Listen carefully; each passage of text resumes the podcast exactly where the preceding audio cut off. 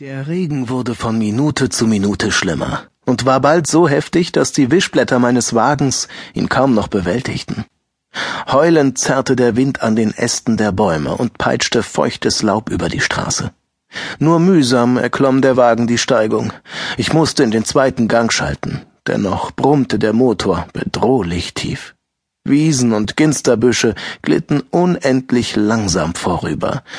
Unter den Wolken kreisten schwarze Krähen, die sich zu Schwärmen sammelten. Der Himmel hing so bleischwer über dem Land, dass ich das Gefühl hatte, er müsse die fragile Hülle aus Glas und Stahl, die mich umgab, wie eine Eierschale zerquetschen, wenn er sich nur noch ein wenig mehr herabsenkte. Ich folgte einer Kurve, dann noch einer, und hatte das Niveau des oberen Kraterrandes erreicht. Links von mir lag der kleine Flugplatz von Schalkenmeeren. Die Straße passte sich der Rundung des Sees an, den ich hinter schwarzfeuchten Eschen unbewegt wie ein Spiegel aus Quecksilber erahnte.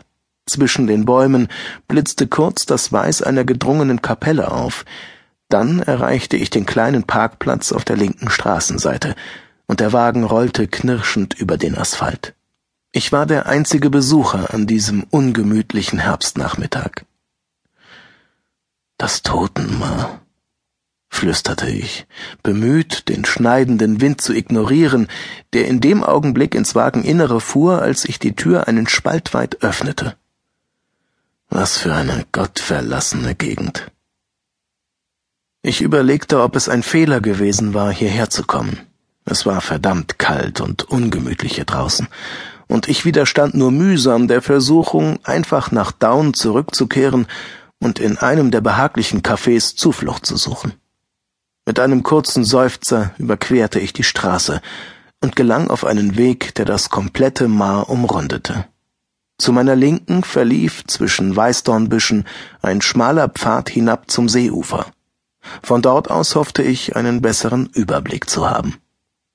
Nach wenigen Minuten erreichte ich das Ufer.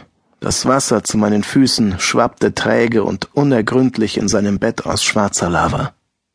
Ich hatte gelesen, dass der See eine Tiefe von rund 50 Metern besaß. Wie würde es sich wohl anfühlen, wenn ich in die düsteren Fluten eintauchte und wartete, bis die Kälte jeden Rest von Lebenswillen in mir lähmte und ich langsam hinabglitt in die lautlose Finsternis? Ich verscheuchte den grauenvollen Gedanken und wandte mich nach links. Hier wurde die Vegetation immer spärlicher. Genau so kannte ich das Totenmaar von der Fotografie, die mich hierher gelockt hatte. Ich fand sie von der Realität noch übertroffen. Wenn es einen Ort gab, an dem die Melancholie zu Hause war, dann war es dieser. Schwermut hing wie Nebelschwaden in den alten Bäumen. Schwermut lastete auf dem grauen Rund des Sees. Schwermut klang in dem heiseren Krächzen der Rabenvögel.